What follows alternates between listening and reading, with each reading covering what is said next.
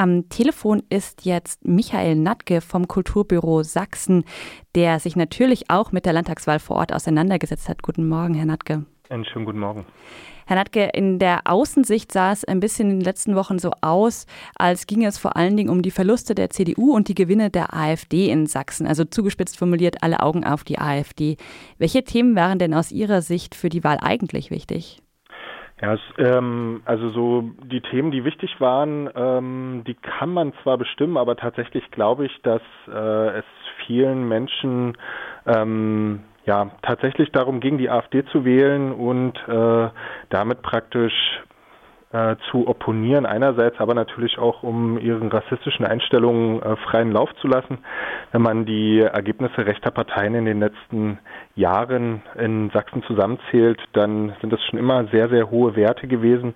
Und ich glaube, wir können davon sprechen, dass es durchaus Themen sind, die von Rechten bedient werden, ähm, wie Flucht, Asyl, Sicherheit, die äh, sozusagen von der AfD dann noch aufgegriffen werden, die gar nicht so einen starken Wahlkampf mit ihren Themen gemacht hat, ähm, sondern wie Sie ja eben schon gesagt haben, in aller Munde war, ohne dass sie eigentlich was dafür tun musste zumindest ein Thema, ob das jetzt ein inhaltliches ist oder ein Wahlkampfthema, darüber lässt sich sicherlich streiten, war aber die Strategie der, der AfD, sich auf die Demonstrationen von 1989 und die Wende mhm. äh, zu konzentrieren und sich Slogans wie Vollende die Wende oder friedliche Revolution mit dem Stimmzettel anzueignen.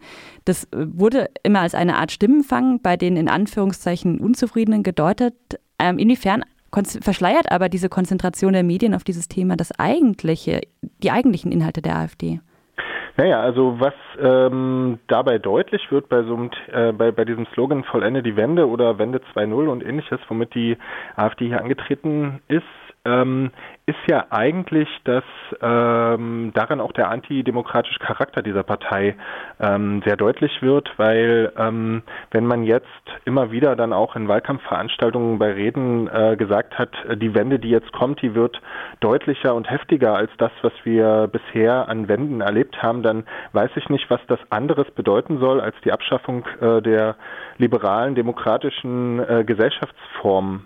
Und ähm, insofern ist das, was dahinter liegt, äh, ja gar nicht genug zu identifizieren, weil man daran, denke ich, wenn man in die Tiefe geht, durchaus deutlich machen kann, dass die AfD ähm, unsere Demokratie und unsere demokratischen Grundwerte und ähm, ja vor allem auch viele Menschenrechte, die äh, also die gelten, einfach ablehnt. Und das ist natürlich ein riesengroßes Problem und ich finde es insofern auch richtig, wenn man das aufgreift und daran arbeitet. Die AfD im Parlament bedroht ja konkret auch die Arbeit des Kulturbüros Sachsen, weil die Partei die Vergabe von Landesmitteln an ihr nicht genehme Institutionen verbieten will bzw. beenden will. Mhm. Das ist ein Vorgehen, das sehen wir auch in anderen Bundesländern, aber konkret auf Sachsen bezogen. Wie schätzen Sie denn die Auswirkungen einer gestärkten AfD auf Ihre Arbeit ein? Ja, die AfD hat im Wahlprogramm stehen, dass sie gar kein Geld mehr an ähm, nichtstaatliche Organisationen geben möchte, die politische Bildungsarbeit durchführen. Also äh, politische Bildung soll nur noch der Staat durchführen. Das ist so ein Denken in Form von Staatsbürgerkunde in der DDR, wie es das gegeben hat, also ein sehr autoritäres Verständnis. Das wird sie natürlich im Parlament vertreten, das ist das eine. Und das hat natürlich auch bei Konservativen ähm, in der CDU durchaus Anklang. Da werden wir sehen, wie viel Wirkung sie dort entfaltet halten kann. Aber zum anderen hatten wir in Sachsen-Anhalt gesehen, wo es schon eine starke AfD-Fraktion gab, dass sie natürlich sich Vereine wie beispielsweise unseren ähm, nimmt, um gegen solche Vereine Kampagnen zu fahren. Da werden dann einfach drei, vier Mitarbeiterinnen und Mitarbeiter hingesetzt, die arbeiten ein paar Wochen lang ähm, Schmutzwäsche zu Vereinen heraus ähm, und äh, irgendwelche Äußerungen, die aus dem Kontext gerissen werden und so weiter, um dann äh, eine große Kampagne gegen solche Vereine zu fahren, sie unter Druck zu setzen und damit praktisch dann äh, zu beschäftigen, dass Vereine wie unserer dann nur noch damit beschäftigt sind, sich zu verteidigen verteidigen, sich zu rechtfertigen und ihre eigentliche Arbeit nicht mehr machen können. Was ich auch erwarte, ist im Sächsischen Landtag ein ähm, Untersuchungsausschuss zum Thema Linksextremismus.